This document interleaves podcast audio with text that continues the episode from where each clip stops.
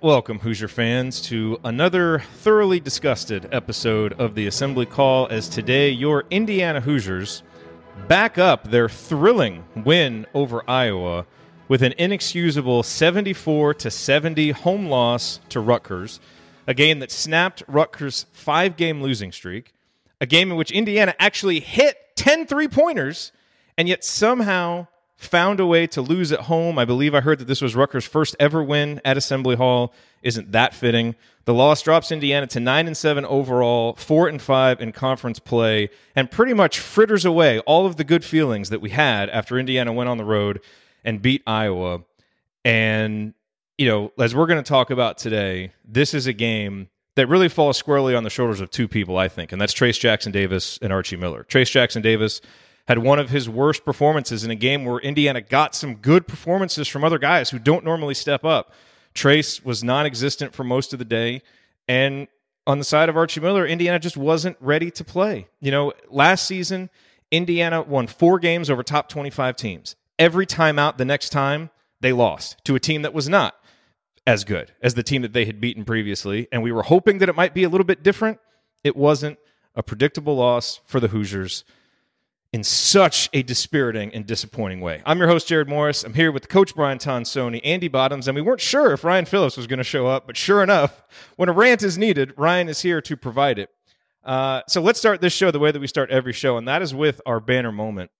And for the banner moment today, I'm actually going to go back uh, to about the midway point through the second half. Rutgers was ahead 55 to 41 and really looked like they were about to run away with this thing. Uh, in firm control of the game. And Khristian Lander stepped up and knocked down a three pointer after some nice hustle by Jordan Geronimo to get an offensive rebound. Eh, you know, and it, it was a, a three pointer Lander hit. He made it from the right corner. He had taken a shot a couple possessions before, a long two, and just missed it long.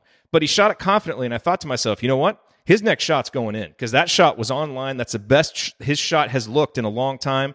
Sure enough, he knocked down that three. He would knock down another one later on and it was the first time that Khristian Lander has really given this team a spark. And Indiana really needed it at that point.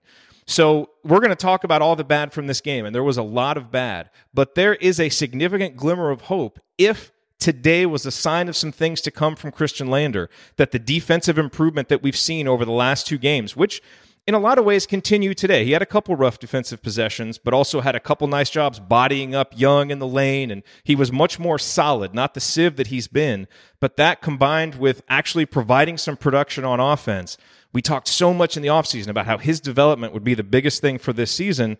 You know, here we are, late January. Maybe he's starting to figure it out a little bit. Who knows? Maybe this is a one game thing also. We won't know. But if it's a sign of things to come, that is a huge development on an otherwise, you know, pretty pretty worthless afternoon for Indiana. That is one thing we may be able to take from this game that we can carry forward. Also, great hustle by Jordan Geronimo. You know, and I don't know, on a day when Indiana just couldn't get to loose balls, wasn't tough enough, maybe having Jordan Geronimo out there a little bit more to get some loose balls and provide some toughness would have helped. But he didn't really get the chance to do it, and Indiana ends up losing. And here we are, another angry post game show. All right, our banner moment, as always, brought to you by our friends at Home Field Apparel, now in their fourth season of sponsoring the Assembly Call. And with winter here and hoodie weather officially arrived, you need to make your way over to their website, homefieldapparel.com. They have something unique for everyone, especially IU fans, and all of their apparel is printed on the softest, warmest, most comfortable, and washable materials that you will find anywhere.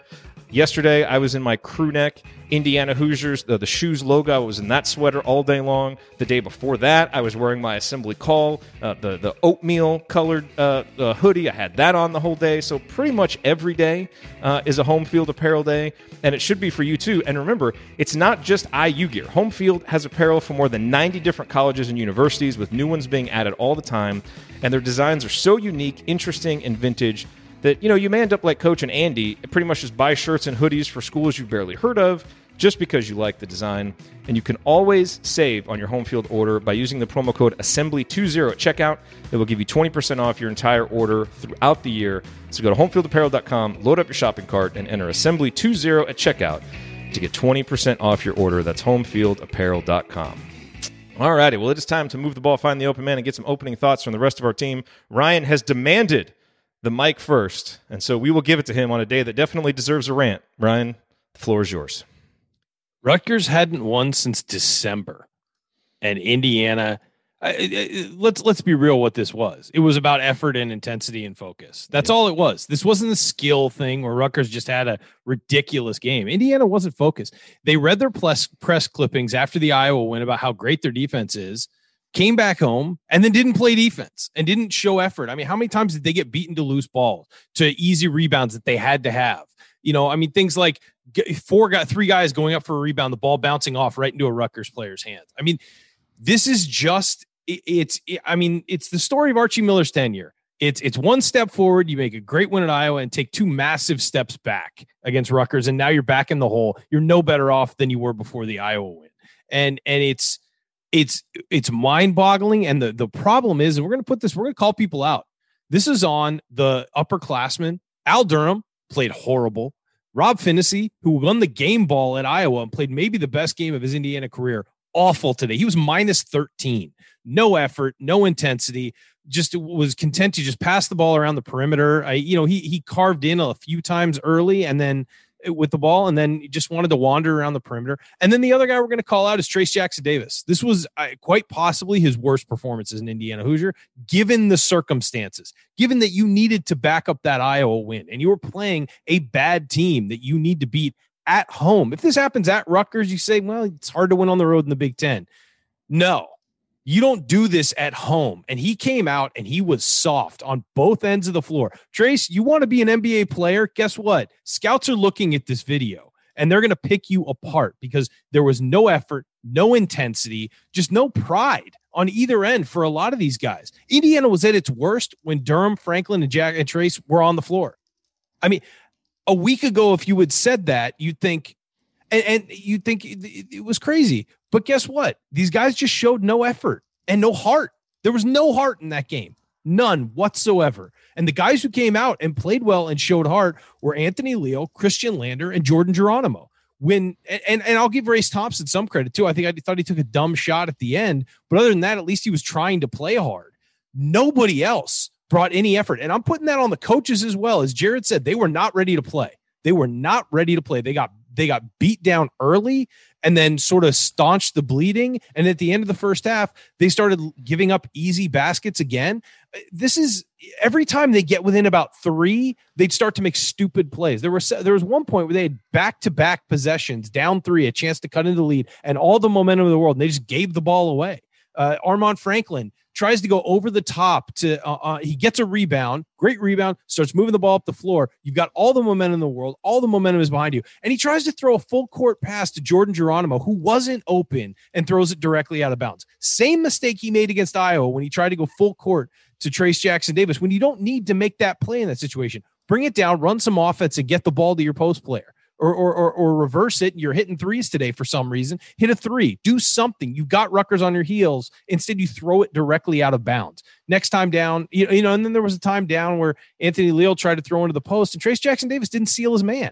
Simple thing he does all the time. Didn't seal his man. There was no effort from Trayce to post and repost today. He would come down, get in position. If he didn't get the ball, he just wander around the, the paint, not trying to repost. He go set a screen, do a soft cut into the middle. He wasn't looking for the ball. And you know what? You want to have pride in yourself. You want to win games. You want to get over, as he's talked about, I want to win these games. I want to get over the things we've been doing in the past and be better now. Well, you got to play better than that. And so, if you want to put this on people, you put it on the upperclassmen, you put it on your team leader, Trayce Jackson Davis, who none of whom came to play today. And so, I, you know, I blame Archie Miller as, as well. Of course, the staff; these guys were not ready to go. And it's embarrassing. It's embarrassing as a fan to watch all day. Just watch Rutgers of all teams carve you up and earn their first victory ever at Assembly Hall. You wanted this team to be different, Trayce Jackson Davis? Well, they are. They're the first Indiana team to ever lose against Rutgers at home. So there you go. You're different now. I, I just, I'm, I'm sorry. I, I can't sit here and, and sugarcoat anything from today. They, they got it down close at the end. And what they do? They, they're within two scores and they're just wandering through offensive possessions. There's no plan. They're just wandering around the perimeter. Nobody wants to grab the ball, grab the initiative, and take the shot. They're just passing it off to the next guy. It was like hot potato. Rob Phinisee, your junior point guard captain, gets the ball and immediately looks for somebody to give it to. Armaan Franklin takes it and dribbles and shoots a fadeaway 17 footer. Like that's your offense late when you got to score baskets. That's on the coaching staff and the players, but largely it's on the guys who didn't come to play today. And there were plenty of them. And you know what? It's just it's disappointing because they had a chance to really do something after beating Iowa, and they did really do something, which was a whole lot of nothing.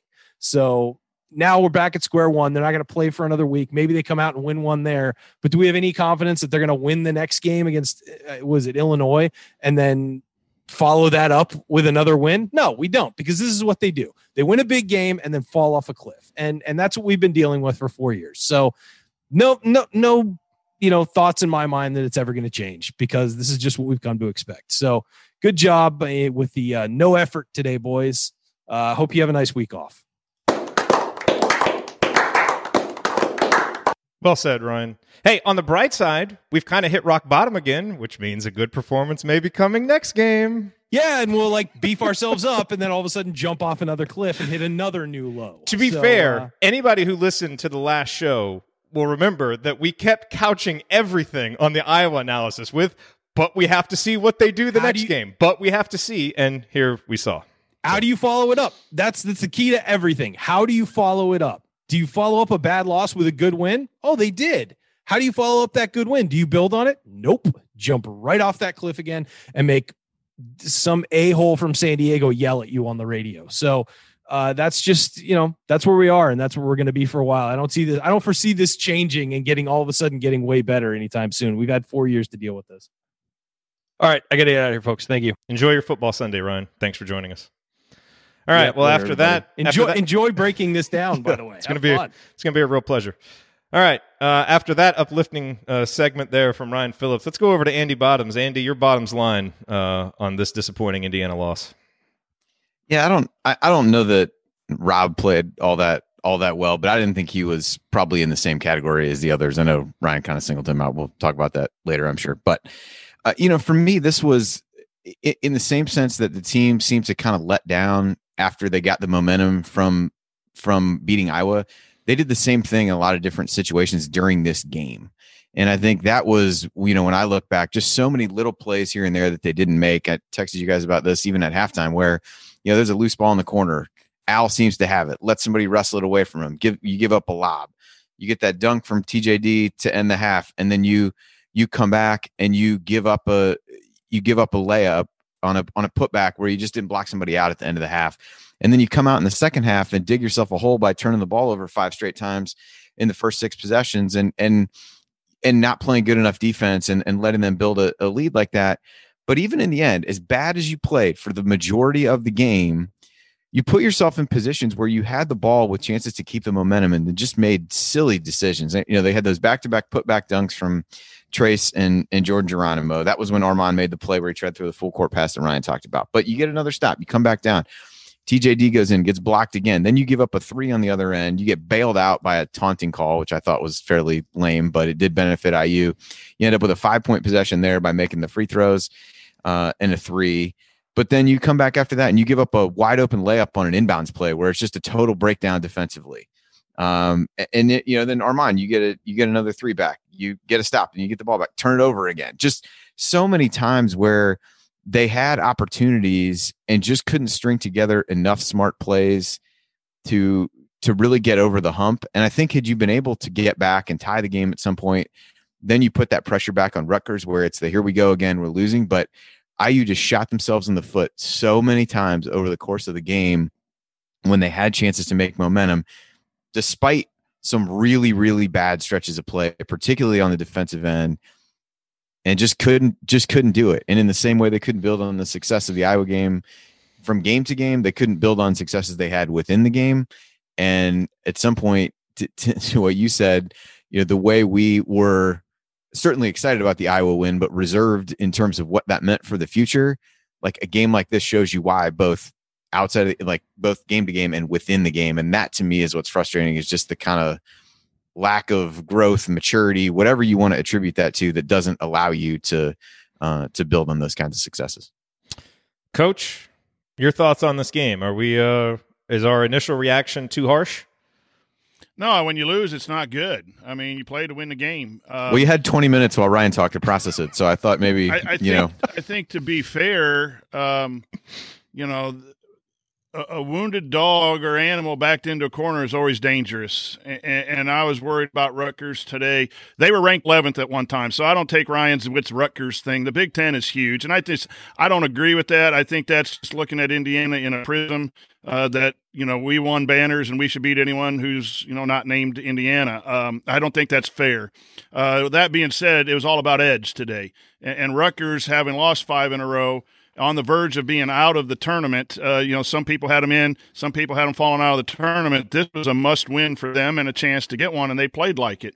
Um, and Indiana didn't match that edge. And, and, it was mentioned in Ryan's rant and, and, Andy's. Uh, uh, bottom line there that there were there were enough possessions in a four point game where you didn't match that edge, and the and the frustrating thing is trying to figure out why uh, Indiana plays better on the road this year. Um, all of their better performances have come on the road. They've had two wins. They played well in, Asheville. Um, you know, Florida State's looking like they're going to win the ACC. Took that game into overtime. They play better uh, on the road than they do at home. That's the disappointing thing. Um, and yet they beat a Maryland team at home who's gone on the road, and they're three and six in the Big Ten. And everyone thinks Maryland's bad, and we should have blown them out by twenty. And Maryland's beaten three ranked teams on the road. Uh, so yeah, there's a lot. We'll point out that Indiana should have won this game, and there's no reason that uh, for for the loss, to be honest. Um, but we also got to be realistic and look at the Big Ten is absolutely brutal. Uh, and every game you have to bring that edge. You can't relax at all. I thought our guys relaxed a little bit uh, over the course of the game. I, I, don't think they didn't play hard. I, I thought that when, when they don't play well, it's lack of awareness more than it is not playing hard.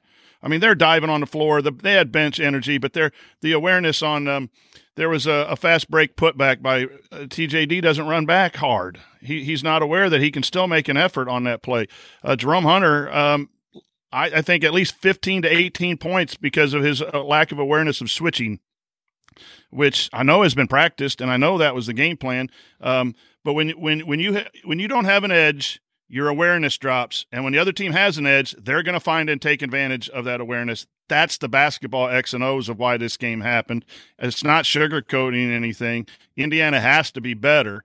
Um, but if you don't have an edge and play up to your standards every game, the Big Ten's going to smack you. Um, and it doesn't matter who's there. So you could throw out all of the standards. Oh, it's Rutgers. Oh, it's uh, Nebraska. Oh, it's Northwestern. The Big Ten is brutal, game in and game out. And you saw yesterday, Minnesota loses at home, Wisconsin loses at home. Uh, the home court advantage in the Big Ten is gone with this COVID thing. Um, should it be? That's we could debate that. Um, it obviously is gone for the Hoosiers because they just don't play well at home right now, um, and that's on the whole program. That, yeah, I mean, that's my take. Is th- there was enough good today to win the game, and there was enough bad to lose the game. Uh, and, and why they why they play poorly, uh, more poorly at home to lose these games or have to win games in overtime. it's just a softness, uh, a mental softness and lack of edge, uh, in, in my opinion. Yeah, I mean, yeah, there I think, were, go go Andy.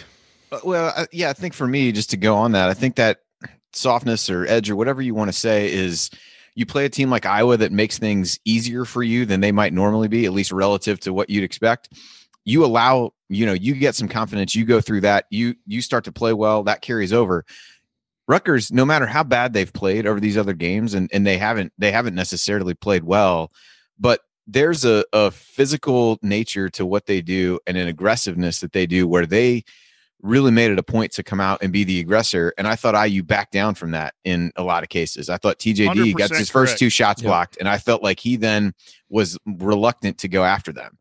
So to me, that's yeah. Rutgers isn't is as bad as their record would indicate, and and IU probably wasn't. You know, like we said after the game, IU probably wasn't as good as they looked at Iowa, but Iowa allowed IU to gain confidence, and Rutgers never did. And on the flip yeah. side of that, you have a team coming in that's lost a bunch of games in a row. If you really come out and play well, and I was, I was the first defensive possession from IU was really really good, super active, and then it was like, well, we got one stop, and then they, they let them score in six straight possessions. So you let a team that's coming yeah. in without confidence, without whatever, be the aggressor, get the ball wherever they wanted for the most part. Tons of shots right by the basket because of either switching and you know coverages and guys not being in the right spot. A lot of open threes that you gave up because guys are late closing out or getting hung up different places. And to me, IU did to Rutgers what Iowa did to IU on whatever night that was, Thursday night, and let them get comfortable, let them build confidence, and then were never able to really seize it back. Andy, you're so right with the physical. Uh, Rutgers is known for defense.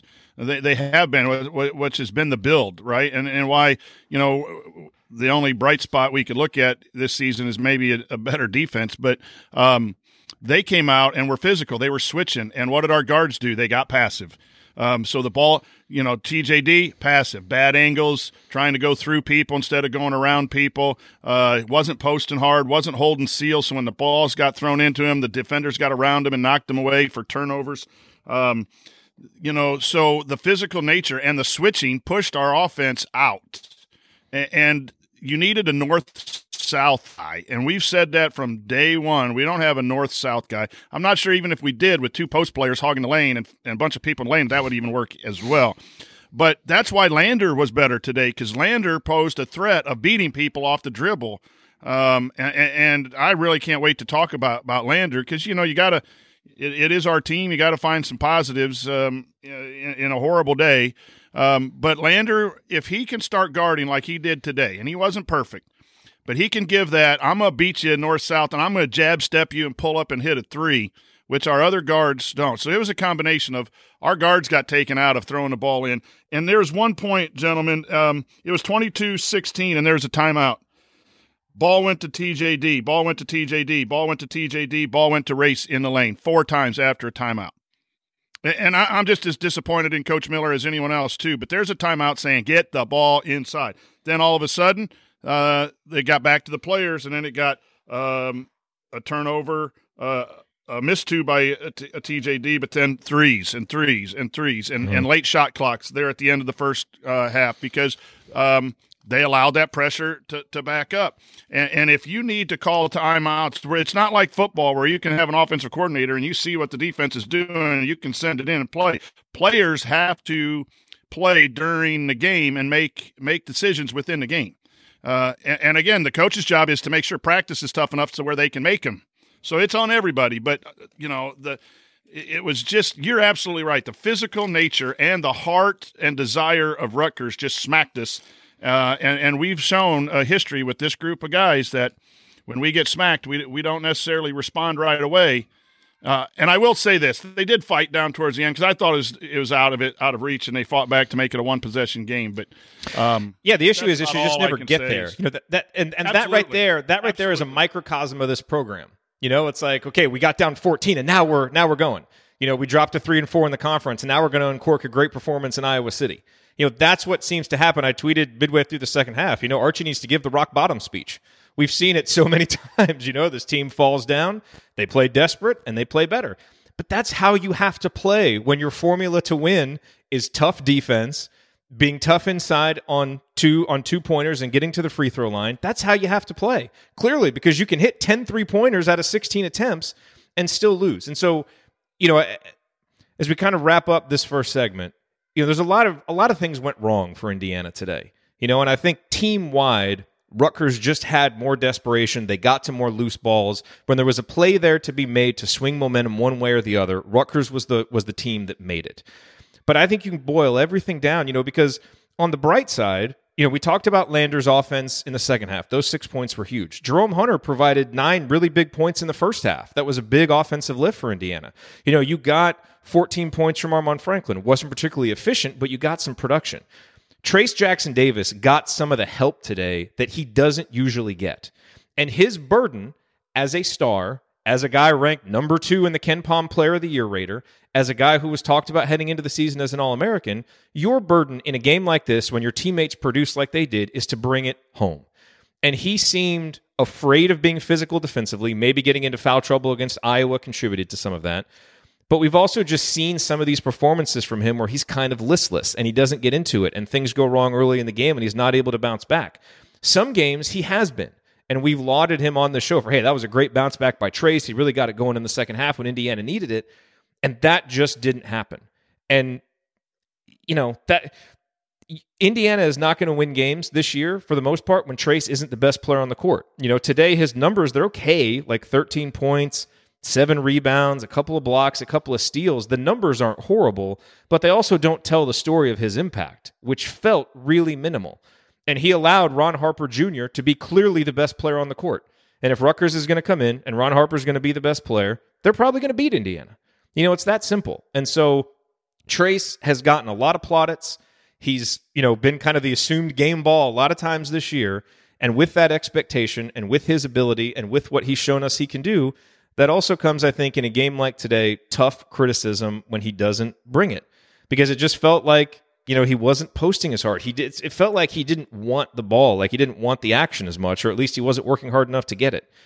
And you know, that's the formula. A lot of other things actually went okay for Indiana today, statistically, that could have resulted in a win. An ugly win, and we would have been picking apart the warts and all that, but you still might have won like 77 74 if you just get a good game from Trayce He didn't even need to be great.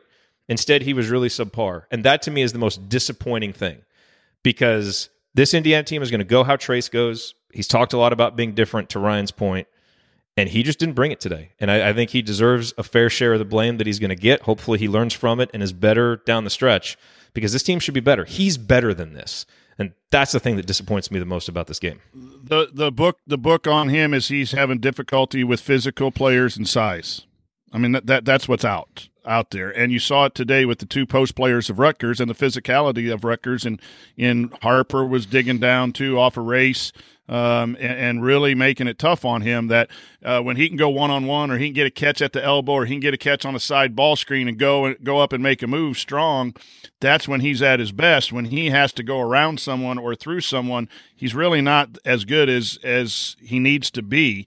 And today they forced him to go through people. They never gave him uh, angles. You saw a little bit um, in in the second half, um, and in that run that I showed you, where they put him in at, at, the elbow catches and the side ball screens. But boy, they were loading up for him too. And yeah, I, I agree. It, and even more so than that, the the rebounding. Uh, I thought there were some uh, rebounds that were.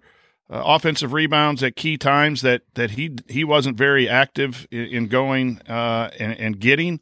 Uh, that one on transition just showed again uh, whether it's frustration for not getting the ball or not scoring, the ball's going to the other end. It's next play. You know, next play, get back there, and and and that's two points right there in a four point game down the stretch. Yeah. That that that really um, uh, ma- makes a difference. And um, you know, it, he he's been a great player. He will be a great player, and we need him.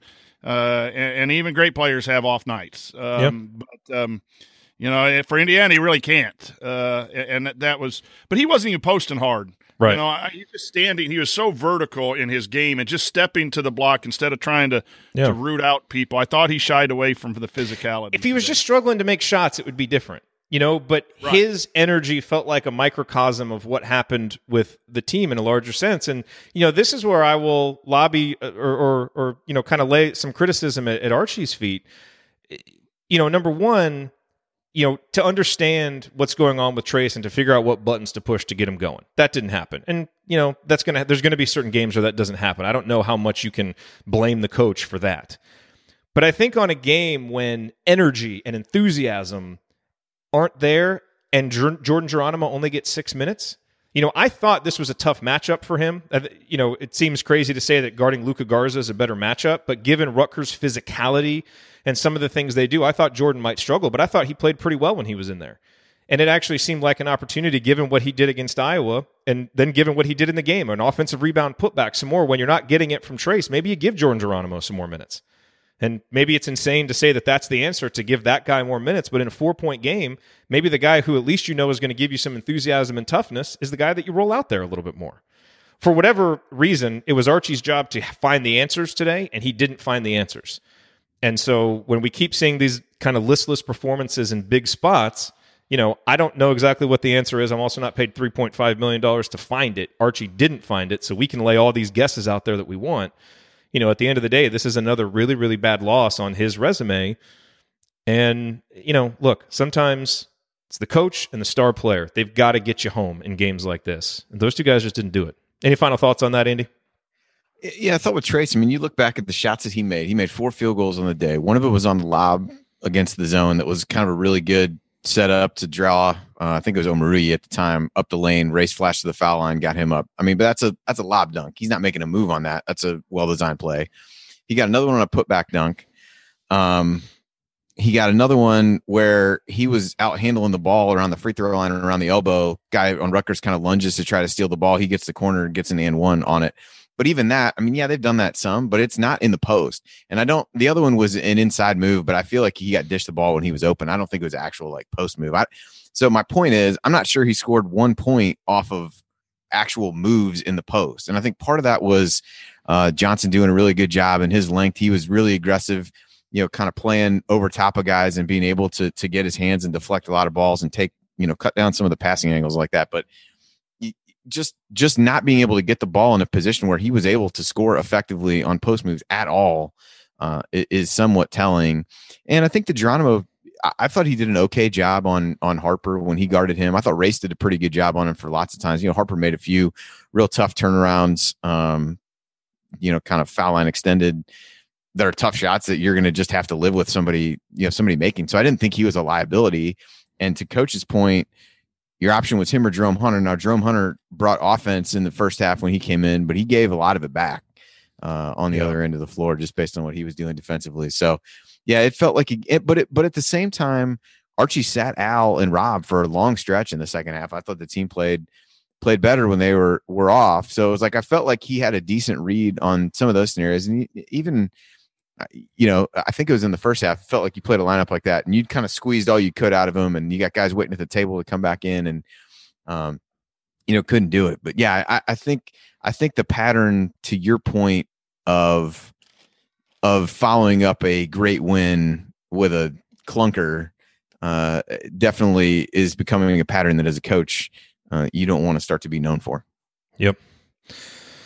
Okay, well, let's move on here to uh, to segment two coming up as we continue our breakdown of Indiana's disappointing loss. We'll point out today's meaningful moments you might have missed.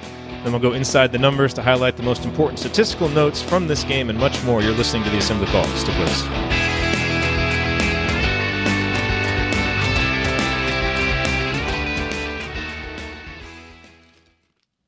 Sticky notes, email alerts, a string around your finger. They're just not big enough. So here's a big reminder from the California Lottery. The Mega Millions jackpot is over 250 million. Whew. Play now. Please play responsibly. Must be 18 years or older to purchase player fine. Sticky notes, email alerts, a string around your finger. They're just not big enough. So here's a big reminder from the California Lottery. The Mega Millions jackpot is over 250 million. Whew. Play now. Please play responsibly. Must be 18 years or older to purchase player fine.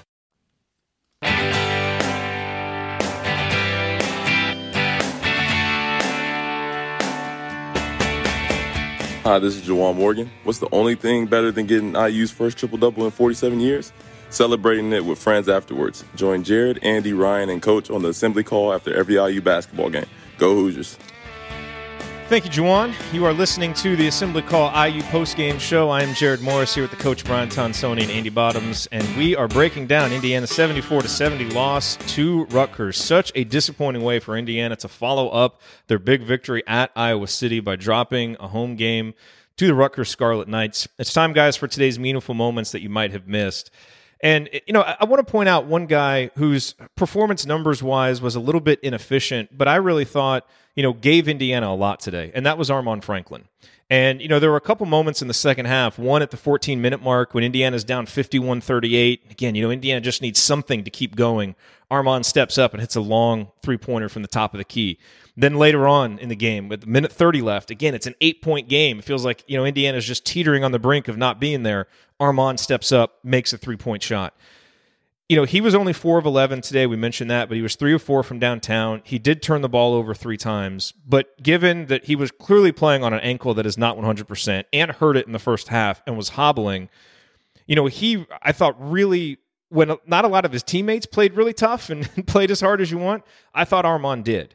And I thought what he showed there in the second half with his shot making is the guy that he's become which is kind of what Al Durham was at the end of last season, which is the perimeter guy that when Indiana needs a shot, they run sets for him, and he steps up and wants it. And look, late in the game, I think Indiana might have been down five. It might have been the possession actually after he made the three pointer, the very next possession. You know, they they had a possession where it ended up over on the left side a lot with him, and he ended up forcing a long two. And that's not a good shot, and he's taking too many long twos. But it also feels like there are possessions where his teammates just don't want it, and he's got to try and create some offense, and it ends up in a long two. And so you know, I'd like to see him get those shots out of his arsenal, and yet sometimes that's the shot that the offense kind of ends up presenting itself. And so I kind of half blame him and half blame just his teammates and the setup of everything. But, you know, I say all this to say he continues to progress as a sophomore. And so if you want to look at a positive from today's game, what we saw from Khristian Lander in the second half in terms of shot making and what we saw from Armaan Franklin in terms of shot making and wanting to be the guy with the ball in his hands. Injury and all, with the pressure, Armaan is showing us that he's that guy. So I didn't think his defense was as good. I'm giving him a little bit of a pass because he's playing on a bum ankle. He's he's you know he still gave you the effort and toughness. He was one of the bright spots for me in terms of how he played and just his development. I think those two underclassmen, you know, who knows what they'll turn into. But I think they're both showing us signs, at least today in these last, you know, Armaan has been showing us signs all season, Lander a little bit today in the last few games, that, you know, they may be ready to step up and, and challenge, you know, Rob and Al for backcourt supremacy right now if Al and Rob don't play better than they did today. So that, that I think was a positive. Coach, you're nodding along. Your thoughts I, I think that's well, well said. Um, uh, you know, I don't think Armaan had his great greatest game. Uh, I think maybe he just played an average Armaan game, which for right now has been elevated because of his play, the points. Uh, I thought when he after he uh, hurt his ankle, I thought he had a really hard time guarding the bounce, uh, and people were able uh, to drive. There's a couple times he overhelped and everything, but he's a sophomore, and sometimes sophomores will make sophomore mistakes. Uh, that's not to excuse them because you coach to perfection. But boy, Ar- Armaan's gritty, dives on the floor, hits some big shots, has really become a good three point shooter. Uh, and there's some player development if, if we want to you know look at, at, at a positive there with with the program. Uh, he has been.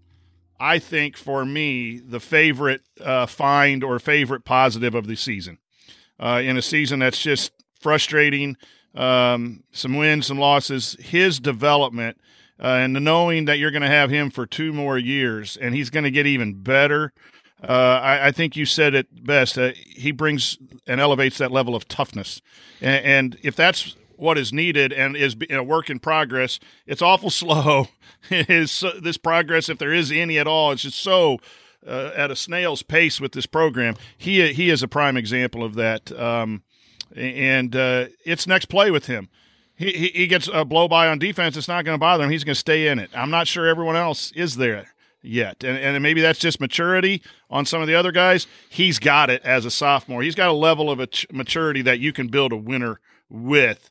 Um, but you need five or six of them. And, and I think that's kind of what's missing uh, is that we don't have more of those Armaan attitudes. When when play goes bad, one end or the other, we, we tend to have four or five possessions where yeah. you, you need a reboot. Too many reboots with some of these guys, but Ar- Armaan reboots himself. Yeah, you know, and I actually yeah. thought Andy that Armaan really struggled out of the gates today, but after he sat down for a bit, came in, and for about a three or four possession stretch, this might have been the one that you mentioned, Coach. He was really committed to getting Trayce involved, you know, and it was it was nice to see. So he kind of rebounded, you know, himself in the game there. Um, but your thoughts on the day from Armaan? It, I just felt like on, on a day we criticized some of the guards for for not being very aggressive. You, know, you mentioned Lander was a threat. I thought Armaan at least was willing to drive the ball, sometimes to a fault, and I think yeah. we've seen that too this season. Sometimes he's aggressive to a fault, trying to make that home run play to Geronimo is another example of that. Like he's he's going to be aggressive. And unfortunately, that's what this team needs a lot. And you then have to live with some of the decisions that maybe aren't the best where you're trying to do that. But yeah, there was a ton of times, just as I look through possessions down the stretch, like it ends up with him having to take a shot because I feel like everybody, when things break down and everything's really passive and nobody gets the ball inside, he ends up with the ball on the wing, just saying, well, go figure something out. And that leads to some of those long twos, which he's made. And so I struggle a little bit with criticizing him when everybody kind of just hangs him out to dry mm-hmm. and says, "Hey, go make a play on one one foot." Um, which is not to say that he played a perfect game. He didn't shoot the ball that well, but boy, when they needed threes, like he was there to make him. Uh, you know, the one play at the top of the key was great. That Stephen Bardo, like that, he calls the elevator screen. He and everybody else calls that, like he friggin' invented it. Anyway, um, you know, but I thought he like stepped up in those situations and really made shots. And even the two putback dunks that I you got was Armaan going to the rim, knowing that Johnson's going to come over to try to block the shot. And again, when you have guys give the effort and run the floor, we we talked about Trayce not running back when Myles Johnson gets a, a putback you know, where he runs by him and gets it. I mean, IU did the same thing in those possessions, but that happens because you've got guys running the floor and you've got a guy attacking the basket. And that was few and far between today for me. So I struggle a little bit like you to be super critical of Armaan, even though he did struggle. Um, and I, and I kind of wondered toward the end of the first half if it wasn't just a case of they didn't want to take him out and let the ankle tighten up and let it get worse.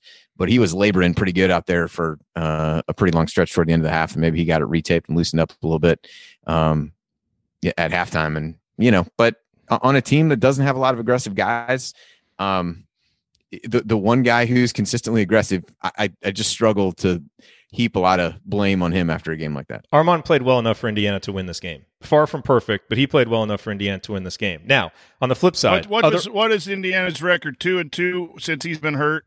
Like the two games he missed, Indiana split, and then so. came back, they won at Iowa, and then today uh, should have won. I, I think he's our second best player easily by far, and mm-hmm. and the nearest thing to a closer. Uh, and, yes. and, and, I would be suggesting to run some plays for him. Yes, you know that that elevator screen. You know, shocking, Bardo, but um, that we really need to get him that confidence going early. um, that to run stuff, run him off that baseline, those baseline screens, like you run Durham off those baseline screens, because he's just clearly, you know, our, our, our second um, best player, and he's more consistent. Yeah, even even through his mistakes, he's more consistent game in and game out. Other meaningful moment for me goes back to the first half. It's 17 to 16. And again, you know, this is one of those moments. It's a close game. It's a one possession game. There's a play to be made. Who's going to make it? Well, there was a loose ball over in the left corner, and Ron Harper Jr. just out hustled everybody for it right? Al Durham actually had the ball in his hands, couldn't secure it. Ron Harper just kind of lays his body out, ends up getting the ball. They scored on the next possession. It was Harper, 1916. Then Harper hit a three, and boom, just like that, it's 22 to 16. Kudos to Ron Harper, who was a big time player today. Um, but for Al, this was a microcosm for me of his entire career struggling in matchups just like this against tough physical defenses where they really body you up you know, and I know Al's a little bit slight of frame and all that, but he's also a senior now, you know, and Indiana's just, you know, just as Indiana's not going to win games with Trayce Jackson Davis only scoring this much, Indiana really needs Al to hit that 12, 13, 14 point mark, which he's been averaging over the past six games. Today, only eight points.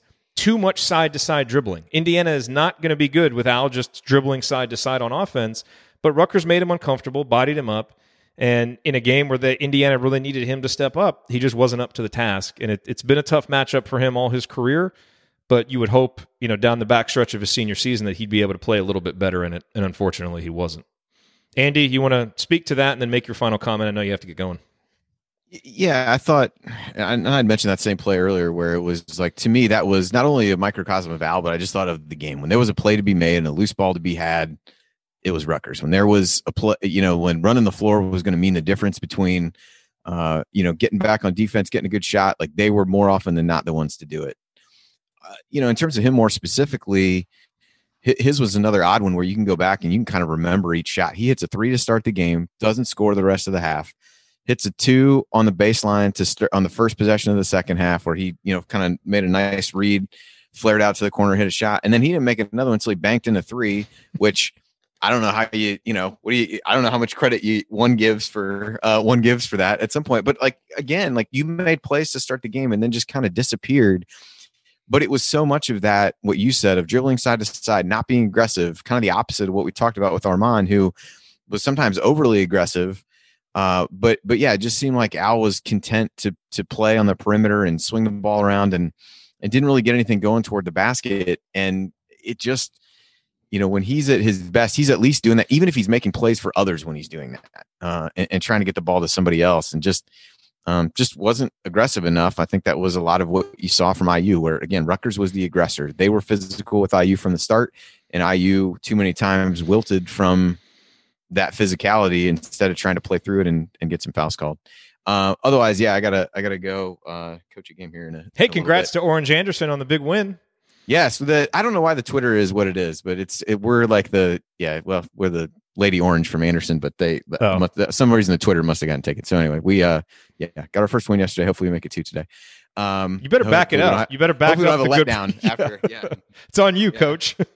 yeah, it probably is. Um, now, you know, I, I don't know that I'd say too much different than what we all said in the opening. It, it just was a disappointing follow up to a really good game where you start to think that maybe things are clicking.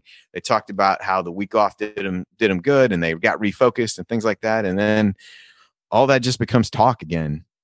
And and I think that's been the drumbeat of the last last few years of feeling like you're going to turn the corner and then getting the rug pulled out from underneath you when when you do that. And um, again, I think it it goes back to a lot of matchup stuff. Of I will let you get comfortable, Rutgers doesn't, uh, and this is a team that too often kind of wants to the, things to go be easy for them, and when they're not, it, it gets a little bit tougher. So. You know, now it's it's a little bit hard to say what's going to happen. They've already had a week off schedule with what's going on at Michigan. That game's not going to get played, so you're going to have a pretty long layoff uh, I, I I'm not sure with most things about this team. I'm not sure whether that's good or bad, quite honestly, to figure out what uh, what may happen and what that may lead to. But uh, certainly a, a disappointing a disappointing performance uh, coming off of what they had done, and uh, it, it's ultimately performances like this that are the reason that people are keeping this program at arm's length at this point and not really willing to to buy into things having turned the corner and I it's hard to blame them. It's the reason I thought they'd get smoked at Iowa. Uh, to you know, to go back to that, it's like you just don't know what to uh, you know, what to expect. So anyway, that's uh that's all I got. Have a good rest of the show, fellas, and uh I'll let you well actually I probably won't let you know if we have a letdown and, and lose today. Uh, I will let you know. Yeah. If you if you don't hear from me, I'm in the same boat as IU. So we'll I'll leave it at that.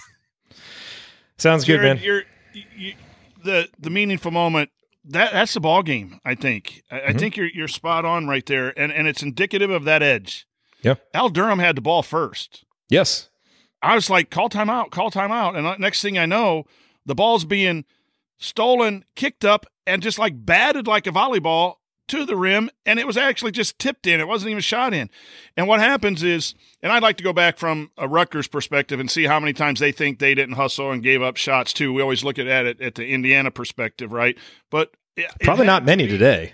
yeah, it had to be an advantage. I was just going to say that um, I had this. There were two contested shots in the first 13 points where they just drove the lane, were contested, made shots. Uh, that's not defensive letdown, but there were two defensive errors in that first stretch, and then uh, then you had that junk play. Well, that's indicative of not winning the edge that that that edge, and and you're looking at a four point game down the stretch where those things matter. Um, and then just that last play of the half. You you get a shot, you get a dunk, you come out of timeout, you you diagram a play for man, you diagram a play for zone. The players executed it. It's a three point margin, and then you give up an offensive rebound. I think was that it was that it at the Yes. end? or- Offensive rebound putback. offensive rebound putback. Yeah. And then there was another offensive rebound putback on a fast break in the second half. Mhm. I mean, you're looking at that's six points right there from lack of lack of things you can control. And I think that's very important as a program. And, and Archie's got to get a handle on this. We have to win the things we can control. You can't control a guy, the, the Ron Harper turnaround, square up in the air jumper he hit twice. No. That's You- you can't unguardable. control that when, when that goes in. But what you can do is have a big enough lead when that goes in that those things don't matter. Uh, and when you don't get uh, those, those a couple of those plays, that's six points. That that's the frustrating part Mhm. This program where it is right now is is that total inconsistency uh, of of those little things, and it goes back to your standards. Um, you know, and and to me, standards aren't Final Four and Elite Eight and Big Ten championships. They're not. They're how you play the game. And this team is too up and down with the edge, too up and down with uh, being aggressive versus not being aggressive. Uh, and that's that's on the players, that's on everyone, and that's the problem I have. You can be a really good team and get upset in the Sweet 16. You can be a really good team and finish third in the Big Ten, but it's how you play. Uh, a- and this team is not playing well consistently. Nope. All right, coach, let's look at a few numbers. Probably not a segment we need to belabor because I just don't think this game was told in the numbers. I think this game was told in the plays between the numbers, in the hustle plays and the getting yep. to loose balls. But, you know, one that really stands out and that I think is actually indicative of that is the shooting numbers. So Indiana shot 63% from three point range on 16 attempts, 10 of 16. Phenomenal. Indiana shot 71% from the free throw line. Not great, but you'll take it. Now, the number of attempts wasn't great 17. Indiana needs more than that. But, coach, Indiana, and this courtesy of Inside the Hall, uh, Inside the Hall Twitter, Indiana was 10 of 24 on dunks and layups and 4 of 16 on other two pointers. So, essentially, mid range two pointers. Now, again, if you're looking at the formula for how Indiana wins, this is a team that is fourth in the Big Ten in two point field goal percentage and fourth in free throw rate where they didn't get to the free throw line enough, and their field goal percentage on two pointers was obviously terrible. But it's really twofold. It's number one, not being tough enough or smart enough down low, like not being patient enough to wait for an overzealous shot blocker to make his move and then score, but also not being tough enough to play through contact. But also, coach, four for 16 on long twos. Like this is 2021, you know? Like every now and then, okay, a mid range shot. Like I thought the Race Thompson shot at the elbow when he's wide open, that's a good shot. I would take that. You know, I didn't really have a problem with Khristian Landers long too, that was in rhythm and kind of came through the offense. You're wide open. Like there are some times to take an open shot there, but not 16 of them, especially if you're only going to make 25% of them. And so that just showed a lack of toughness and a lack of IQ on the offensive end that have been problems for this team when they lose. And that to me, like all the other numbers, you can talk about them. The only other number I would say is Indiana, when they're playing really good defense, they get blocks and steals. Today, Indiana had two blocks and six steals, and that's just not enough. Like when Trayce and Race are really active defensively, they're getting block shots. So to me, the whole game is told in those numbers right there. Yeah, and it's just the length and the physicality of Rutgers caused Indiana not to score inside, and that's because we didn't answer with toughness and physicality in our shot prep uh, and in our making, and, and then you you you allude to four of sixteen from long range twos, then you settle. Uh, and we had a lot of late shot clock shots that were counted as shots that had to be forced up, which always hurts your percentage. And you had a couple uh, 30 second violations uh, because, uh, again, we didn't have that punch back. When, when, when, they punched us defensively with their switching and everything else, we, we just didn't do it. And, and inside, it's a game of angles. Um, unless you're just going to jump up and shoot over someone, uh, that that's that's where I would work with with Trayce Jackson Davis and, and the post guys. And but the, but there was one where you know he caught the ball. There's a great design. It's that play that they run. They run a guy baseline, and Leo caught it, and Trayce Jackson Davis was wide open, but he cut to under the rim. So when he caught the basketball, he had to reach back over his head and shoot the ball, and here comes the length, and it blocked the shot instead of taking a, a rear end dribble back and contacting the defender and going up and shooting it in. But he that's that's just bad execution. The play is not designed for you to run under the basket and be on the baseline. It's for you to run underneath and get the ball on a strong side block. Yeah. He didn't finish his cut. Um, uh, you know, I saw someone say, "Well, the pass led him there." Well, if it did, then just back dribble and score it. Um, he got blocked all day today because he just mm-hmm. presented mm-hmm. the ball to length. You can't present the ball to length. You've got to go around length, or, you know, or up over length, and he doesn't have that game right now. Um, yep. As good as he is, he just doesn't have that game. He's got to get it. Um, yeah, I think I think I remember the player talking about it. it was 57-51, and you know you really need a little run. It's 57-51, and Trayce has the ball in the paint. Right, right there. You're thinking good things are going to happen. Five seconds later, it was sixty to fifty-one Rutgers. yeah, know, like that's not supposed to happen. You're in a bad, you know, you're going to have a bad day when when that happens. Yeah. You know, also when you have a loose ball that kicks up for a tip in play, a, a, loose ball rebound, and they kick it out for a three when you're trying to make a run. It's just it, and there's I'm not making excuses. It's just a bad day when every mistake is compounded by a positive on on the other side, or so it seems like like yeah. that. But that was a big possession, and you know, uh, I I know no one gives credit for the play being called, right? Eh, eh, it, the player didn't execute the play that was called. Now, maybe there needed to be more plays called or whatever. I'm not going to disagree with that, but at times there was some good good things that were happening out there. It's just not enough of them. And to me, it's it, it the frustrating. I'm going to sound like I'm just repeating myself. Is just the mental toughness. It's just hard Yeah. to watch. It, it, it just is. If if, if Indiana's going to lose, um, go down swinging and have the other team just hit miracle shots, and we would be disappointed. and Try to point out all the errors and everything there, but when you lose and you don't feel like they gave everything they had, you know, like the loss at at, at uh, Florida State, the loss at Wisconsin, you didn't like them. There were reasons we could have, should have won those games, but again, the fight was there. Uh, I didn't see the Illinois game, but what I heard was that the Illinois game was like that until the last two or three minutes. But why why isn't it a standard every game? Mhm. You know, and, and numbers, no numbers. The numbers that count are nine and seven, and you're barely hanging on to a NCAA berth. You got moved up in the net to 37, and you're in the eight nine range. Well, now you got you know you're back down Fall in the, right back. back in the 10 11 range um so it, it that that's it's a no numbers game for me it was uh it was an attitude and awareness effort you know you got to be aware Yeah. you got you just got to be if you're, you're going to win big games Hold the thought on mental toughness. I want to make a statement about that when we get on the other side of the break. Uh, all right, coming up here on the assembly call, we are going to hand out some game balls, Mike Roberts Hustle Award. That'll be interesting in this game. Hit any other lingering storylines. Then we're going to look ahead to Indiana's next opponent. All of that plus last call coming on the assembly call. Stick with us.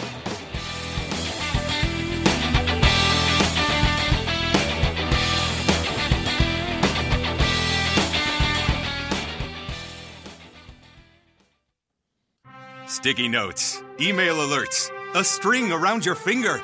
They're just not big enough. So here's a big reminder from the California Lottery. The Mega Millions jackpot is over 250 million. Play now. Please play responsibly. Must be 18 years or older to purchase player plan. Sticky notes, email alerts, a string around your finger. They're just not big enough. So here's a big reminder from the California Lottery. The Mega Millions jackpot is over 250 million. Play now. Please play responsibly. Must be 18 years or older to purchase player plan.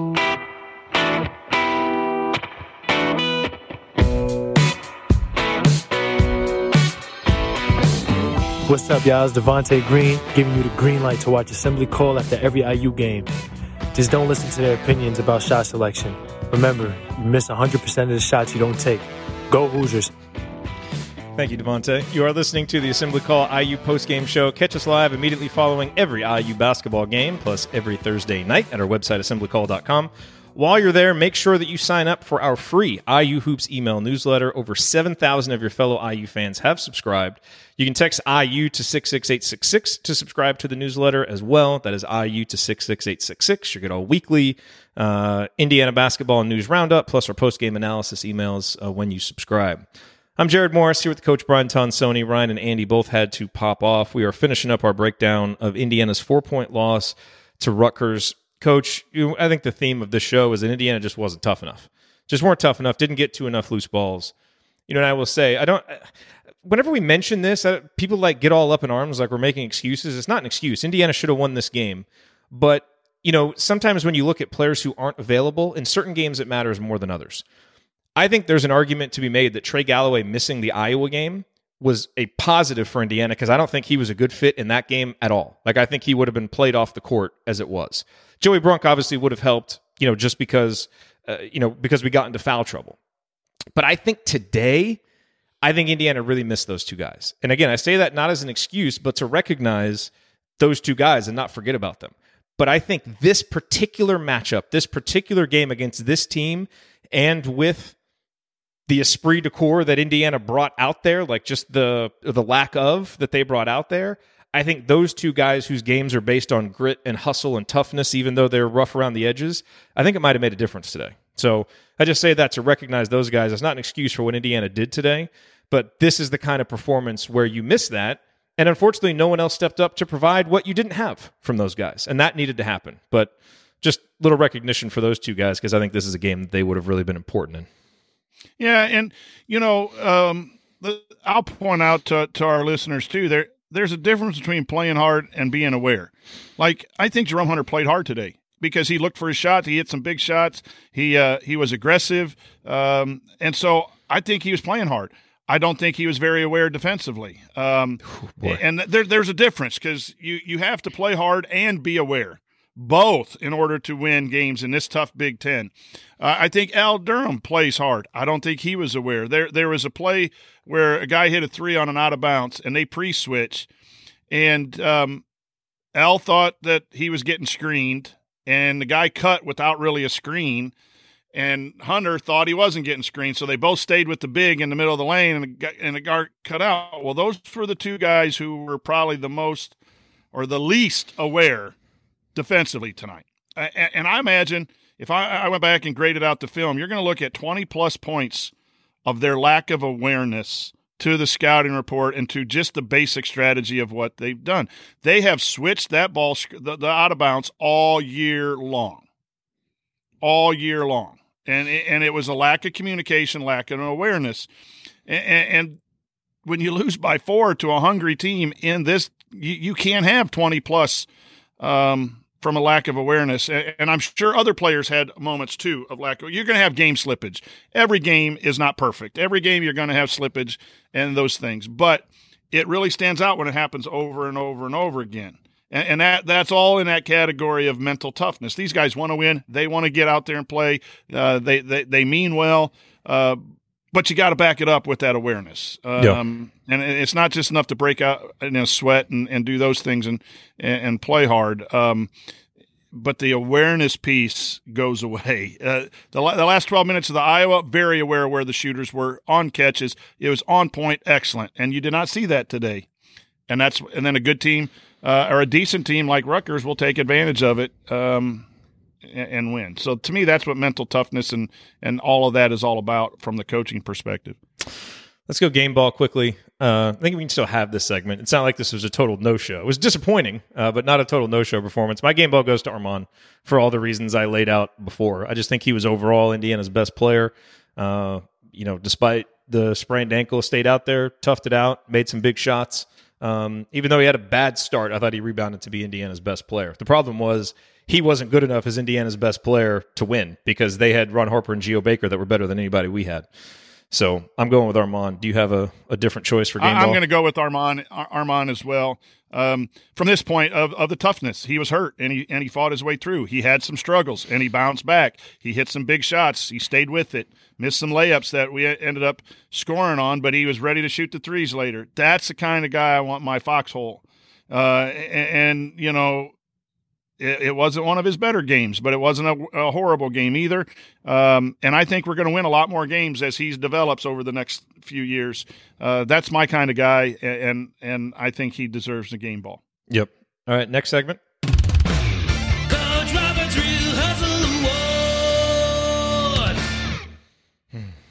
Well, we've talked all game about how there wasn't enough toughness and hustle. No, I, I, got but, one. But I have one too. You want to go first? Because I, I, I have a guy that I think deserves this. In addition to I'm Armaan. going Khristian Lander. I was too. Okay, state your case because I was going to go with Khristian him too. Lander, and and here's why. And, and I know it hurts, and I, and I, I can't read any news, and I got to go to the school around here in, in Lafayette. But um, it hurts. It hurts to lose. Losing's awful, and it's unacceptable. But that young man's sticking with it. His last two performances were acceptable, um, and mm-hmm. they were at crunch time. Um, in Iowa, and a big part of the reason we won was Khristian Lander, and then he backed it up tonight. Yep. Uh, his his effort, and I know sometimes when you see him closing out on a shooter late, but he might have been in the right position. I'd have to go back and look. Was he? He was on, on that one play. On he was he was there was a miscommunication. Right. He recognized it and ran out to try to challenge yes. the shot. That was not his fault. That was him right. actually and being so aware. When, yeah you know, uh, when you see on Twitter and everyone's like the guy running out to contest the shots, oh, he, he was out of position. No, maybe he was in position, but someone else wasn't. He was covering. I thought his taking drives in the chest um, was really good. And, and a couple times he, he got caught in the screen. He melts in the screen sometimes. He's got to be out in point and feel. But boy, I like the way he was bouncing with the basketball, and I he hits a couple shots today that with an offensive challenge perimeter. And I think eventually you put him and Armaan out there, you got a couple north south guys. Yep, guys that can really, really, really go. And it's always going to be the d- defensive side for him. I thought he hustled today uh, up to where he is at this point in his development. It's got to get better, but he hustled enough to get the award. I think. Look, you know, the problem with this game is you had a winnable game right there in a spot you really had to win it. and your upperclassmen just let you down. Like you could make a very strong case. You know, Anthony Leal played 16 minutes, Khristian Lander played 11, Jordan Geronimo played six.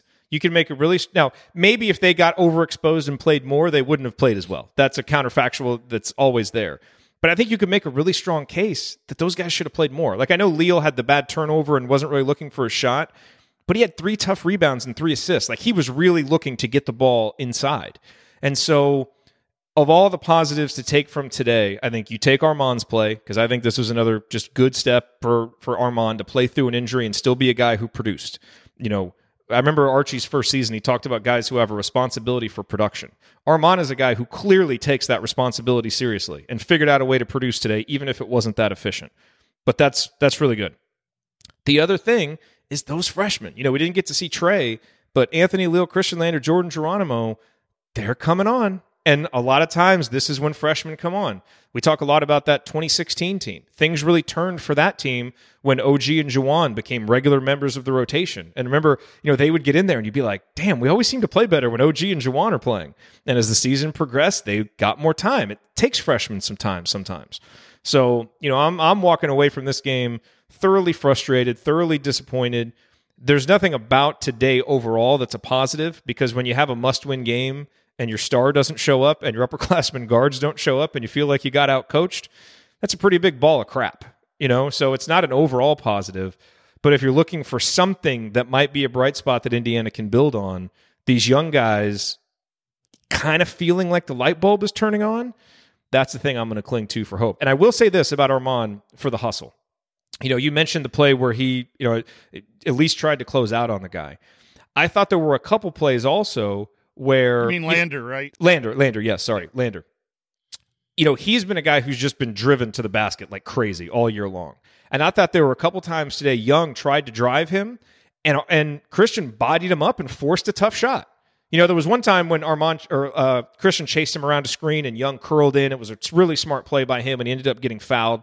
That's just an old guy taking advantage of a young guy and making the right basketball play. Um, but there were other times that Armaan, or gee whiz, that Khristian really bodied up the dribbler and just prevented a guy from just driving straight to the basket. And there were other guys who weren't doing that. So, you know, it wasn't just making shots. I thought he did play harder and smarter in that awareness you're talking about. So it's nice to see because, you know, we've been wanting to see him play more and you've been wanting to see the flashes. Why was this guy a five star? I think today you saw a little bit of it. You know, you saw that confidence. He's the other thing I like about him right now, coach, is he's starting to understand shot selection a little bit more. And I think in this case, you always want to have to slow it out a guy down rather than speed him up. So every time he touches the ball, you can see he's thinking about shooting. like you can almost like see the thought bubble go up Sense above it, his head. yeah. But he doesn't now. Like all the shots he took today were good shots within the flow of the offense, and that's really important. and he's trying to run offense. He's Yes. trying to command the, the team while he's out there. Still uh, passing sometimes a long pass. You go, oh, don't don't get that. But he's he's coming. If this is a, the sign of, of of his development, that's that's a good thing. And you know, I, I know I'm over over positive uh, about this. I will always root for the Hoosiers and try to find glimmers of hope. But you know, the last two recruiting classes, those players. Uh, if Lander can get going, those are the guys. You know, we're talking TJD, number one player, Armaan, and then Galloway now starting, and then you got Leal coming on, Geronimo coming on, and maybe Lander coming on. Those last two recruiting classes um, are starting to show um, maybe what what what's the plan. The first two recruiting classes have been too up and down, other than Race Thompson. Um, uh, you know, I think you, you look at those, and you got guys that are too up and down. Um, and so mm, I'm reaching Jerod for some some hope that that if the plan is to get guys like those guys, and Joey Brunk is in that recruiting class last year too, um, brought in for for things. So I, I just keep holding on to that despite the frustration. This team is so funny. Like this team was pegged early in the season as a fringe top 25 team. Boy, are they proving it because every time they fall outside of the range of like 22 to 26 or 27, the next result pulls them back in, right? Like they got up to 14 before the Texas game. They get blown out and now they're down to 27. You know, today they inched up. I checked KenPom earlier today. They'd inched up to 21. Well, got to get them back to 24. So you lose to Rutgers. It's like this team is just, there's just a weight You know, you you you bound you fall down to the mid 30s. Hey, let's go beat Iowa on the road. Bump back up to the mid 20s. So it, look, this team is what it is. They are a fringe top 25 team. But the question is, you still have to win games. You know, you don't get into the NCAA tournament because your KenPom is good.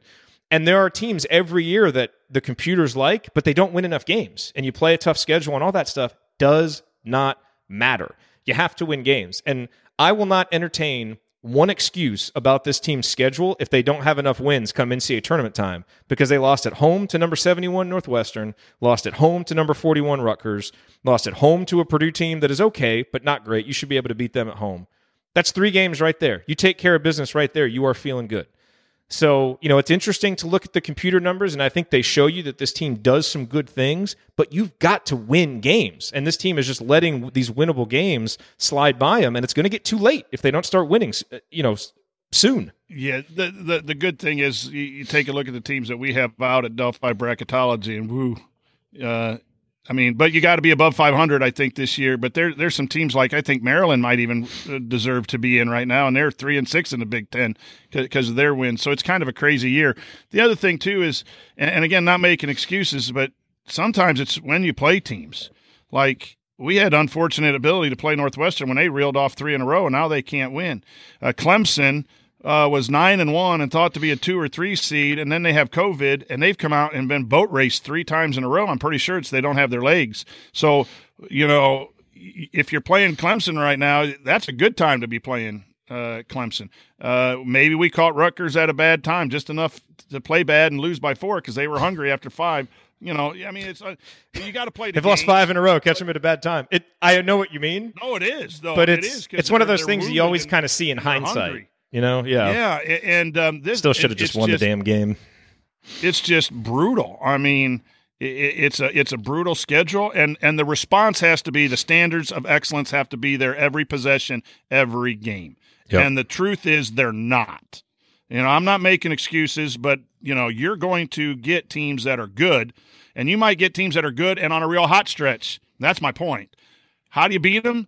With your standards of play and awareness every single night out. And Indiana's yeah. not doing that as a program, and it needs to be addressed. Just just get a good game from your superstar, and you win this one. It's even with all the warts, it was as simple as that. So you know that's that's going to end up being my you know kind of the what I leave this game with. Indiana wasn't tough enough, and they usually go how Trayce goes, and Trayce wasn't tough enough.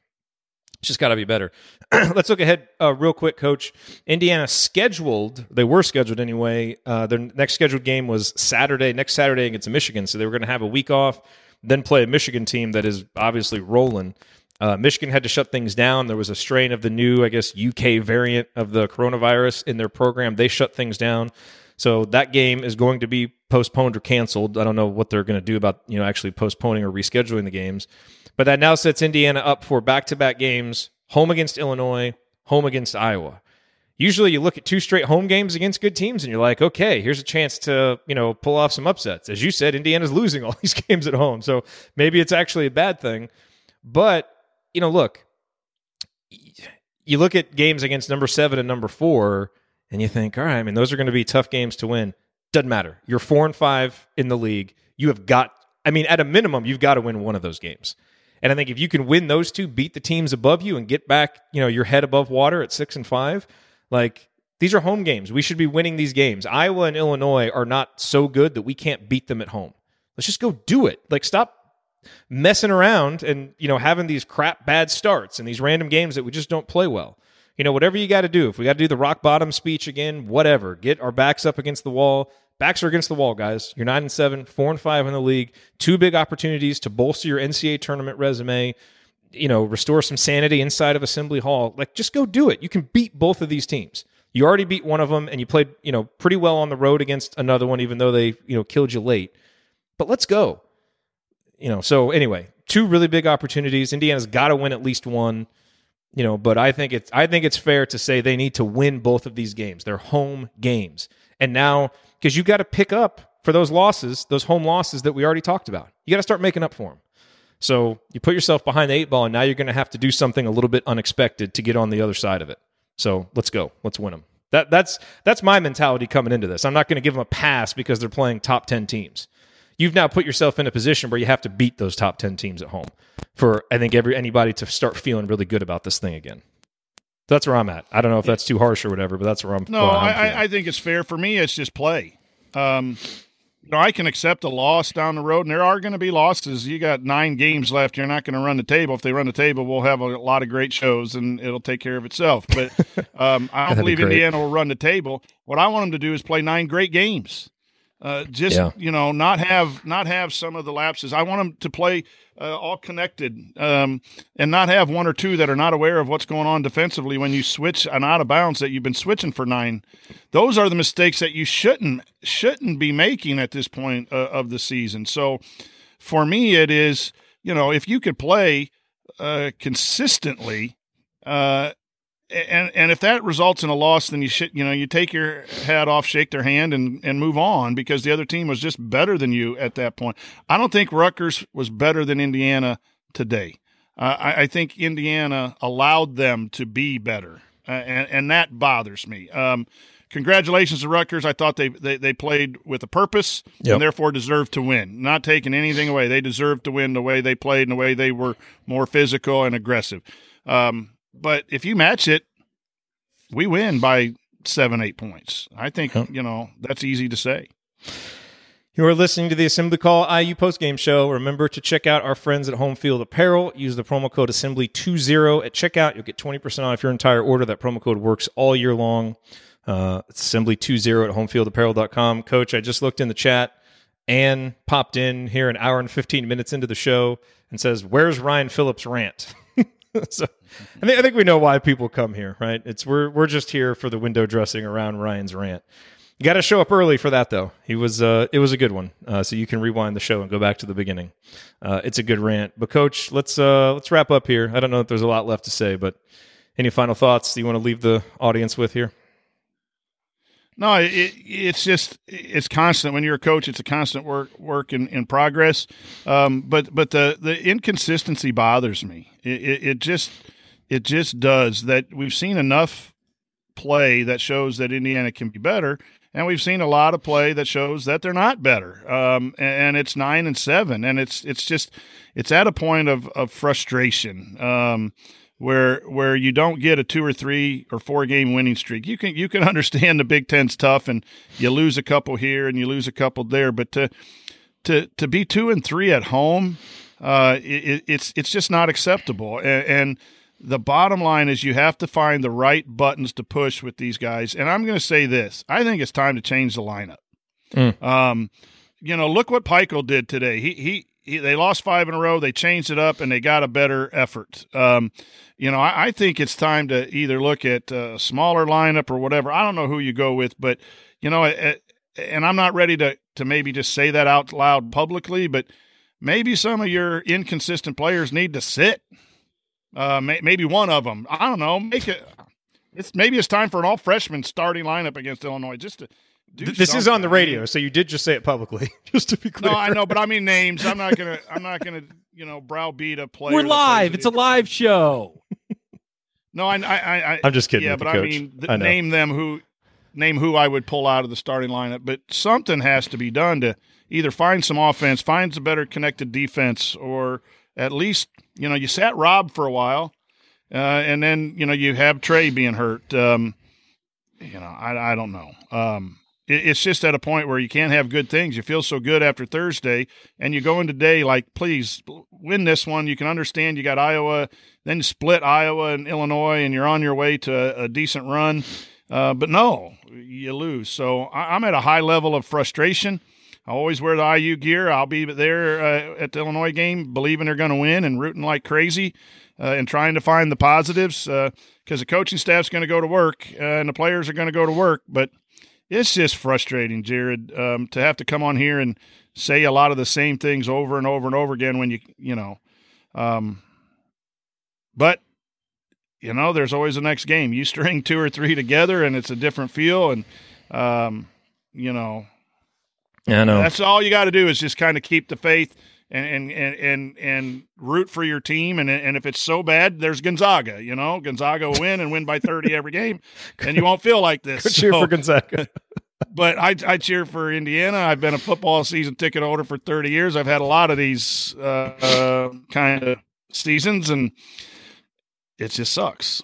But, Except don't cheer for Gonzaga because we want them to lose so that the 1976 team remains. Yeah, lose at least once. Yeah. So maybe you'll have some yeah. Go to Baylor or something. yeah. They got good uh, gear at home field.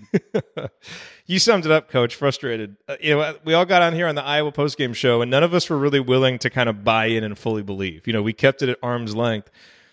But man, like I woke up today and I just felt good. Like I really, for some reason, had that visceral feeling, which I haven't had much this year because I haven't really believed in this team that much. I've always kind of been worried. And I woke up today and I was like, man, maybe something unlocked there those last 12 minutes against Iowa. Surely they're going to come out and play well today. And just didn't. And I feel like a damn fool. I really do because I was I was tweeting like ever since the Iowa game, all the reasons to be skeptical because they never back up good big performances with a good one. I knew logically all the reasons why this could go bad and probably would go bad, and like an idiot, allowed myself to believe and even publicly said like, "Hey, I feel good about how they're going to play today." Yeah, you mean, dumbass. Yeah, that's it. You know, and and that, that wasn't that, live. No, that wasn't live. I say that just to say I hate that. You know, I hate that as a fan. Like you guys know me, especially the longtime listeners. Like I want to believe in this team, and and you know, for so long, especially early in the show or early when we were doing these shows, you know, it, it always felt like there was a legitimate reason to believe in the team and to argue for why they'd win the next game. And those it's it's just so much fewer and farther between like those moments now and it's frustrating and it stinks i hate going into games you know feeling the sense of dread and then having the sense of dread confirmed and that's happened too often the last few seasons and i especially hate going into games feeling real good about things and then being smacked in the face with it like today so you know i think like the team does just got to turn the page on this one it was disappointing you know and if this is if you look at this game as like okay, I just can't anymore with this team. Beat Iowa, lose to Rutgers. I got to step away for a while. Like, do what you got to do. We're not going to do it. I'm going to show up like you, coach, for the Illinois game. Hope for the best. I think you know you got to stick with the team. This this team still does some good things. They've won some games. They've still got a lot to play for this season. But God, that's not going to take away the sting from this one. This was another home game like the Purdue game and like others where you get worked up and you say this is one where you got to take care of business, and Indiana doesn't take care of business. That's what we are right now. We're a program that can step up sometimes and get a big victory out of nowhere, but we don't take care of business in the games we need to. And that is just, that's a roller coaster, man. You know, that is a roller coaster. The last coach was let go because it was too much of a roller coaster. And right now, the style is different. The way it looks on the court is different. But the results, you know, are kind of the same from what we saw, you know, without the peaks of a Big Ten title every now and then. So that's just kind of where I'm at. Frustrated, disappointed there was a game to be won today, and Rutgers just came out and grabbed it from Indiana, and Indiana let them do it, and that is very disappointing. All right, that's going to do it for us on this edition of the Assembly Call IU Post Game Show. If you want to see us do the show live and be part of the live chat, make sure that you subscribe to our YouTube channel at youtube.com slash assembly call. And don't forget to go to assemblycall.com or text IU to 66866 to join our free email newsletter. Special thank you to Bob Thompson, who produces a lot of the music that you hear on the show. And thank you for listening. We'll be back to talk IU hoops again with you Thursday night. We can finally do AC radio. Uh, until then, keep your. Oh, wait, that's not me. Take it from me, Max Bielfeldt. Keep your calves flexed, your elbows in, and your eyes on the rim. And go Hoosiers. Thank everybody for coming out. All right, I got to get out of here, folks. Thank you. Here I come. Mrs. is Don Sony. I don't like carrots. By the way, uh, today's intro segments Brought to you by guys who have had great, memorable moments against Rutgers in the past. Juwan Morgan, who had his senior day 25 points on 11 of 13 shooting. Devonte Green, who had that thrilling end of game alley oop with IU up 21 that Tom Crean reamed him out for. And the only issue I have with that play is that Freddie McSwain didn't complete it because it was actually a really good pass and it would have been a great dunk. And then Max Bielfeldt, who had 18 points, 14 rebounds against Rutgers in that uh, December 2015 game, where Indiana almost lost to the 279th ranked Rutgers Scarlet Knights in Rutgers, but he and OG pulled Indiana back from the brink, and that really kind of got got you know that season had been teetering on the brink a little bit previously, but um that really got those two guys going, and we know what happened the rest of that season. So hat tip to those guys. Could have used any of them. I, well, maybe not Devonte. could use the other guys, unless it was one of the good Devonte shooting games, and then we obviously could have used him. Green light. Jerome kind of played like Devonte today. Anyway, yeah, man, Jerome offensively is so so fun to watch right now, but defensively, he's just he's lost. Yeah. he's just He is. just lost. Um, And he, you know, and there's sometimes he just doesn't play hard on defense. Like I will say that about him. He had, there was one play. You remember the coast to coast play he had where we had numbers. It was through on one. He tried to do the euro step and lay it in, which I don't know. Like he got a good attempt at the basket, so I understand why he took it. He was on a shorter guy. You know, maybe could have kicked it out. Whatever. He just missed it, but then came back on the other end and was just standing flat footed, and God just drove right by him, and they got it inside. You know, for a, a foul. Like he he's going to make some mental mistakes, but you gotta if you're going to make mental mistakes, be in a stance with your butt low, trying. You know, and he was kind of hanging his head after missing the shot, and you can't do that. it, it, you know, basketball is such a, and and every sport you could probably pull out these types of things. But if one person lets up defensively, your whole team lets up defensively. If one person's not aware defensively, Yeah. then then it, it's a breakdown, right? And and it, if one person that makes a bad choice on offense, it, it's just so important to get everyone on, on the same page and.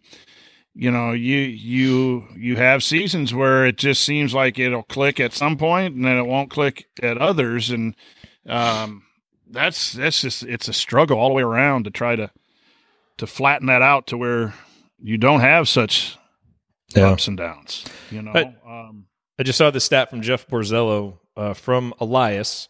Since Archie Miller became Indiana's head coach in 2017-18, the Hoosiers are just two and nine in games immediately following a win over an AP top 25 team.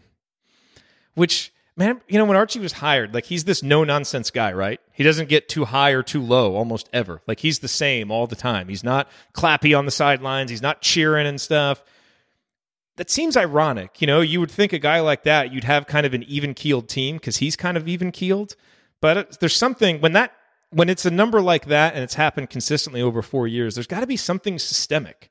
Like I don't know if he's really good at going into that well of chewing guys out and having hard practices and it can produce a good result, but then you can't do that all the time because if you go to that well too often, it doesn't work and then he backs off and they relax. But it's like there's just Here's there's some some- disconnect there. I, I absolutely a hundred percent um, agree, and it needs to be fixed. Um, I think his guys at Dayton played with the chip on their shoulder because they were at Dayton. Yeah. And when you go in and put X's and O's, you go in and put a scouting report. Those guys know that you know we've got to execute exactly how it is to win in this conference. Or when they get in the NCAA tournament and go to the Elite Eight, they wanted to pull off some upsets. Uh, when you play with that chip on your shoulder, I think Archie has struggled in the recruiting area of getting guys that will play naturally with a chip on their shoulder. And then what happens as a coach is this guy's good offensively, this guy's good defensively, this guy likes to be yelled at, this guy doesn't, and you twist yourself into a pretzel trying to manage a team. Um, I think he handled Romeo that way. Like they had that 11 game loss, and he just kept preparing for the next game, preparing for the next game, which is what coaches do. And then after that Minnesota game, he lit into him and got better performance. Um, so I think you know that he's got to figure out a way to coach at Indiana um, and get guys that are talented enough to win at Indiana and play with that natural chip on his shoulders because the X's and O's are there. I, I know we don't like the offense and that, but if you sit back and look at the college coaches and you go to clinics and, and you hear what he's attempting to do, and you know it's just like that timeout. They weren't getting the ball inside the TJD. Boom, four straight possessions going into TJD. It's not like he's not aware. I think what's missing is that a proper button pushing um, from game to game, inside games. You see it sometimes at halftime. He'll come out and he'll rip them at halftime, uh, and, and all of a sudden they'll, they'll play better. What that shows to me is that you got multiple guys on this team that need different motivational tactics. And, and I'm not making an excuse as a head coach. You got to fa- figure it out, and Archie hasn't, um, because that's why you have the up and down play. Um, and when it clicks, it's Iowa. Uh, and, and when it doesn't, it's you're 54-50 at Northwestern, and you think you have the game won, and that's that. I, I hate calling it softness because, but that just lack of attention to detail costs you a game because you don't guard Audige or whatever, and, and you let him go for nine straight points. Um, You know, and it's it's it's not easy when you're you have programs like that. Um, you know, at high school, it's hard. It's even harder because you just got the guys that go to your district for the most part, unless you're one of those private schools on ESPN. Um, you know, you know, how do you get guys that don't guard? Uh, how do you use them? You need them on offense, but you got to hide them on defense. Um, you you wish you had a complete roster, and that that's where I've always fallen back on his roster construction. His first two recruiting classes have not panned out the way they've wanted, and now that's the old compartment, uh, that get old, stay old plan. Those are the guys, and they're not performing on a consistent basis. But you know, Rob and Al Um, and Jerome's been there just now. He's really a sophomore, though. If you count that, this is a young and inexperienced team to some extent. Um, and please don't think, listeners, that I'm I, I'm making excuses because your job is to win. Your your job's to win. A lot of players, a lot of programs win with freshmen and sophomores. Your job is to figure out how to push the right buttons. Yeah. Um, and and I'm telling you, you know this. Your your dad's coach. Sometimes you did the right thing, and sometimes you yelled at a kid, and it and it, and it took away his confidence. And sometimes, you know, maybe you let something slide because you didn't think the kid needed to be yelled at, and he didn't play hard. Yeah. Um, and I think there's been way too much of trying to figure that out in these first four years. Um, and you got to worry about recruiting at that edge. If you run kid off, then how do other people recruit against you? And I just think there's been a bunch of swings and misses with getting guys to play with an edge.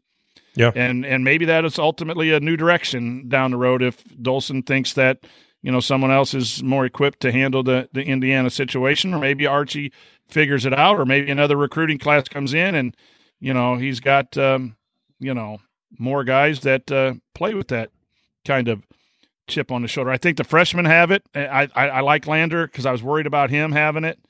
Um, but I think what he's shown the last two times that he come in and he'll learn. I think the sophomores have it more consistently than anyone else. Um, so I, that again, Yeah, I I'm- mean- I'm pulling.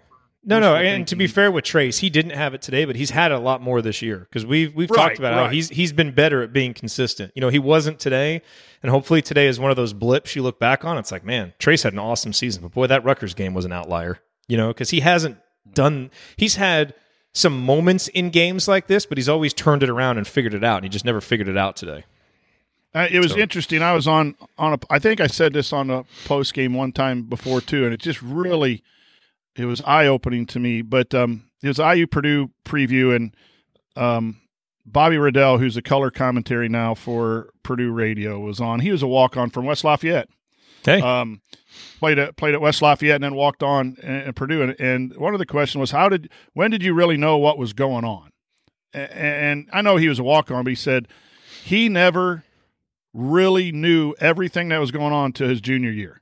Hmm. From positioning on defense to what was going to be done offensively, he said it just the difference between high school and college is so great that uh, you pick things up as a freshman, then you pick things up as a sophomore, and when you're a junior, that's when it really, really, you know, um, clicks in. And when you erase some of the frustration and embarrassment of losing to Rutgers and all of that stuff, I sit back and go, okay, uh, six of our guys, three of our starters are sophomores and freshmen, and six of our 10 guys who are active on the roster, seven when you count Hunter being a redshirt guy who didn't really practice at all that that that first year. So you got seven of 10 guys who are sophomores that um that that's why there is some inconsistency in play at times when they're out of position on a closeout or whatever else because they're still grasping everything Yeah. um, and again, it sounds like I'm making excuses, but I, I'm not. Um, we have sophomores in our high school that, when they're guarding, they get to play low at 7:30. When they're not guarding, they go back and play JV um, because they're freshmen and sophomores, and they don't they don't understand how to play at the at the b- big time level at our high school level. So I mean, coach, there's a difference. There's a difference between excuses and explanations, and it Yeah. sometimes can be a fine line. But I think you know we we've got to be mature enough here to handle the difference between the two Right. and understand that even with some of those explanations, Indiana still should have won this game. But there are explanations should- for yeah, why we four see, yeah, why we see some of the things that we see, you know, and it's important to kind of understand the difference between those. Yeah, and, and that's all I'm trying to share with people is that, you know, every time we watch film, man, you know, we won a game by 32 last night, and we weren't happy with how we guarded in the first half. And our point after the game was nice win, but you're going to get some ugly film reviews on Monday. Be ready for it. You know, um, because you're just constantly. So everyone might think, well, you had a great game. You know, you really took it to them. Well, no, we should have won by 40, maybe. You know, um, But we, we but got back okay. to base. We got back to basics this week because we we didn't guard very well in a 17 point win on last Saturday, and we had a hellacious week of practice, and our guys came out and guarded better on Friday night, and guarded for three quarters of the game on Saturday. So, you know, Okay, so here there's something here, and, and we're going way long, but this is some interesting stuff, and we'll make this the last topic because you said something there that I think is a problem with Archie. It, it- now, look, we haven't seen practice, so I can't say this for sure. This is basing it off comments that you hear in the post game, and so take all of that with a grain of salt. Big fat caveat. But what you just said, you know, we won by 32, but we weren't happy with the defense. That's because it's a mentality of coaching and evaluating against your own standard and against the game, not just against the opponent, right? But it's like, okay, maybe we should have beaten this opponent by 45. Right. We only beat him by 32, so we didn't play well enough. And there might be another game where, look, this team is just way better than you. They should have beaten you by 20. You only lose by five. Well, you know, as you evaluate your team, you kind of have to understand the difference. And one thing that I've noticed with Archie, and you can tell me if I'm crazy or not, is it kind of feels like that's not how he views it. At least that's not how he explains it. Because there's a lot of times when Indiana will, you know, like the Penn State or the Maryland wins, right? Especially the Penn State win, when Indiana just really didn't play well and you kind of eke out a victory. And maybe he's not supposed to say anything critical in a post game, but you never really, it always seems like, okay, we're just happy to survive. Well, you know what? If we're just surviving against Penn State at home, that's not Indiana basketball playing up to the standards. You know, that's a game that you should win by more, you should play better, right? And but it feels like there's a satisfaction there. And it doesn't so it doesn't feel to me, and to me, that would explain why Indiana plays up against good teams and down against other competition because they're playing against the team, not against the standard for how good they can be. And I just I see that in his comments and it makes me question. And the only reason that I put any validity to it is because the performances of the team kind of back that up. So again, I say all that with 10% of the knowledge that you would need to have, but it just feels like that mentality that you talked about, which obviously is the kind of thing that Coach Knight talked about all the time, right? And I don't want to compare the two, but that's kind of the mentality I would like to see from my coach, not satisfaction at barely surviving a game at home that you should win by more, if that makes sense. Maybe I'm crazy. Uh, it- it- no, I, I can see where you can get to that conclusion, I- and I, I I would agree with you based on what you said. But if Archie's not coaching to a set of standards, then we need to go to a different direction. Because I think any coach really does that. Um, some coaches share it in the media, some coaches don't. Um, you, you know, um, you you'll hear the coach speak. Oh, this one's on me. You know, and we're in the locker room going, no, it was on the point guard who turned the ball over four times. But I'll take it in the media.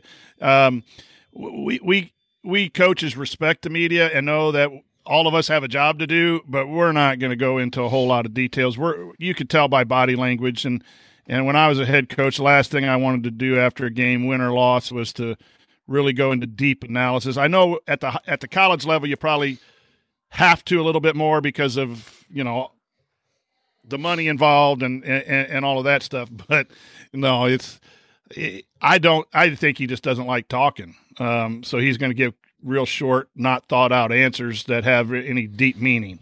Um, I listen to them to see if I can pick up something, and sometimes I can, and sometimes I, I can't. Um, it does, from my vantage point as a coach and as a fan, you do get tired of hearing the same old things over and over again. You know, we got to get lower turnovers, we got to rebound the ball better. Um, but I've also been around a lot of coaches, and we've talked, and it's like we're not going to say too much publicly. Um, but if, if you're not trying to coach your team to a standard, and, and then that has to be evaluated by the people who are around the program, Yeah. then I would be very, very disappointed in any coach.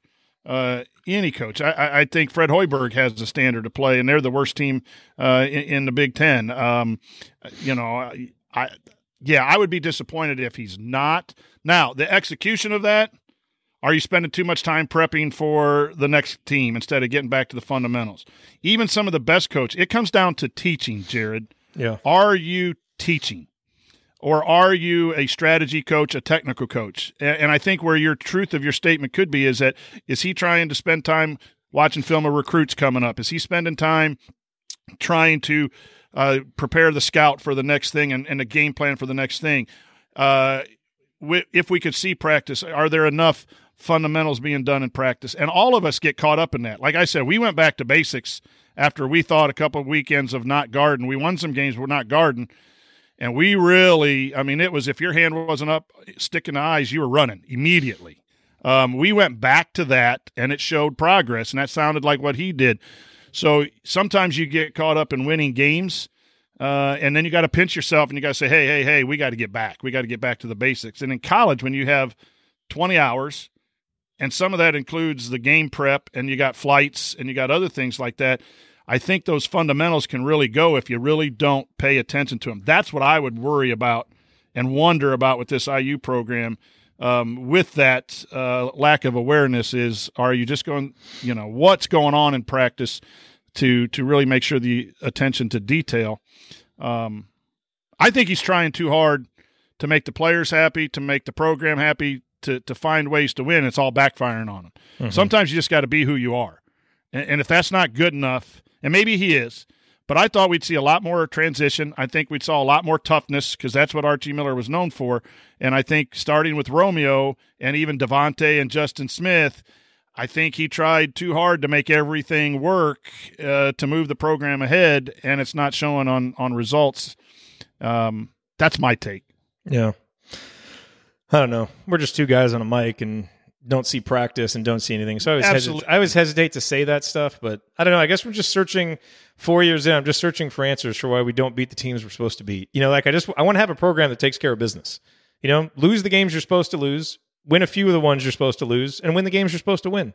And then you're going to compete for Big Ten titles. And we're sitting here in the middle of the pack in the Big Ten or worse because we occasionally win games we're not supposed to, but then we lose a lot of games we're supposed to win. And that's just not the formula for getting IU basketball back to where it needs to go. So, yeah, and, and, it, again, it, it's when you have a tough schedule, your margin for error is small in that in that realm. You know, yeah. um, it just is. And and Indiana's margin for error is small. And tonight they didn't cover it. Um, and they need to, and they need yeah. they need to take care of these games. But I'm telling you, the craziness is happening in the Big Ten. I mean, Maryland is three and six and has three road wins against ranked opponents. It's insane. Minnesota's ranked 17th, and they're four and five, tied with Indiana in the Big Ten.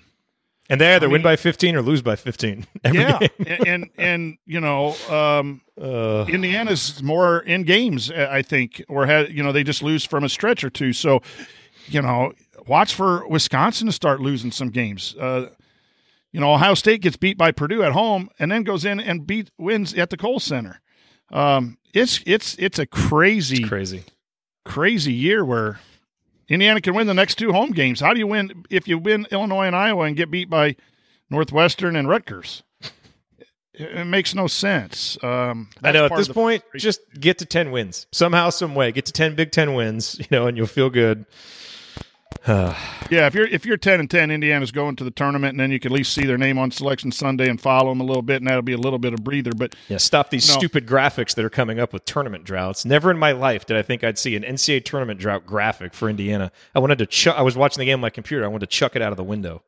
Yeah, and I I always ask this question too. For me, is if you want a sustained program for 15, 20 years how long does it take to build that program? Yeah. Versus instant success, right? Because because you could probably go to someone and get instant success, and then it goes away again, and then it comes back and goes away again. We kind of had that in the last regime with kind of a helter skelter plan and some personality things and all that kind of stuff. Would we rather have that, or or?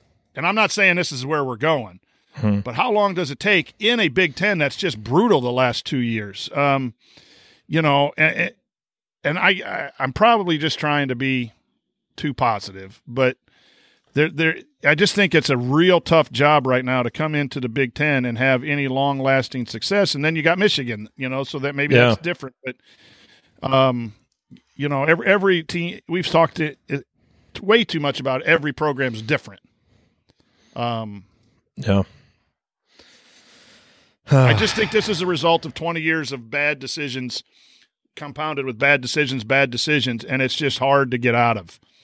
Um, it, it's just it's like we're And it all led to losing to Rutgers. and, and yeah, and now you know Tampa Bay's about to score again. I know. That's Yeah, not- okay, here's here's well, I'm not even going to say it. I don't want to end it on that note. Just know I had a stat that was going to depress the hell out of you, and I used my discretion to not say it. Ah, give it to me. I really, damn it. All right, so I was listening to the uh, the Eye on College basketball podcast. Yep, They were talking about Houston. yep.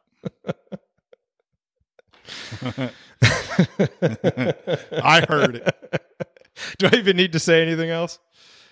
No, Uh, Sampson's a great coach. Every year Sampson's been at Houston, they've jumped like from where they were in the preseason to where they ended up in KenPom has been like a massive jump. Loses guys, loses transfers, loses his best player, doesn't matter. And I just I'm listening to that and I'm thinking, God, you know, like I mean, everything he did obviously torpedoed the program, and that was just a bad cultural fit. But man, in terms of like an actual coach, and j- nothing depresses me more than sitting here wistfully thinking about Kelvin Sampson after an IU loss. But you know, losses like this pile up. You wonder what might have been.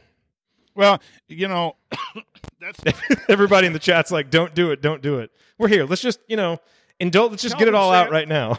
Kelvin Sampson is a great coach. He was a great coach at Oklahoma. He was a great coach at Indiana from X's and O's. I mean, Yes, the guy yes, can, yes. The guy can coach the game of basketball. yes. Some of the characters that he brought in, not Mhm. Indiana, right? Uh, Yep. the, the not following rules, not Indiana. So I always throw it back to all my, you know, who are we? We are. We want Indiana guys. We don't want recruiting violations, you know, and, and we want kids to go to class, and then we want to win national championships. I think that's harder and harder to do all that. And I'm not asking for being immoral towards winning, but it, sometimes, I mean, oh, God, could you imagine if Sampson was in his 20th year now or something and, and doing what he's doing at Houston, how, how happy we'd be? The dude can coach. God. I've seen him at clinics. Uh, I I, was so excited when he came to IU, and then just so, just when the phone call stuff started hitting. I I bought one of them blue shirts with the red tie. I was I'm all in, I'm all in, Jerod. Every time there's you, you could hire Homer Simpson to coach IU, and I think it'd be a great hire until you know three, four, five years down the road, and Uh, I, I'm just all right. I'm too. We gotta we gotta stop. Who knows what topic we'll go to next if we keep going here? We gotta stop, and then we need You Indiana know to anything win. about again. brakes? I don't. You need to fix your brakes. start crunching. It, Oh. When they oh. start crunching, do you need new ones? I think so. I think Okay. so. Good topic to end on. Great topic to end on. Okay. So- all right, everybody. Thanks for being here on this marathon episode of the Assembly Call IU Post Game Show. Live public therapy in front of everybody as we talk out our deep psychological basketball issues that we're clearly working through. Hey, we doing a show Thursday night. Yes, Assembly Call Radio. We can we can take stock of all this and maybe get some more expansive commentary from uh, from Ryan and Andy. So, all right, everybody. We'll talk to you guys Thursday night. Thanks for being here. See you.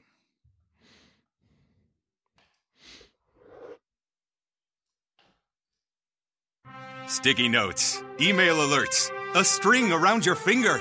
They're just not big enough. So here's a big reminder from the California Lottery.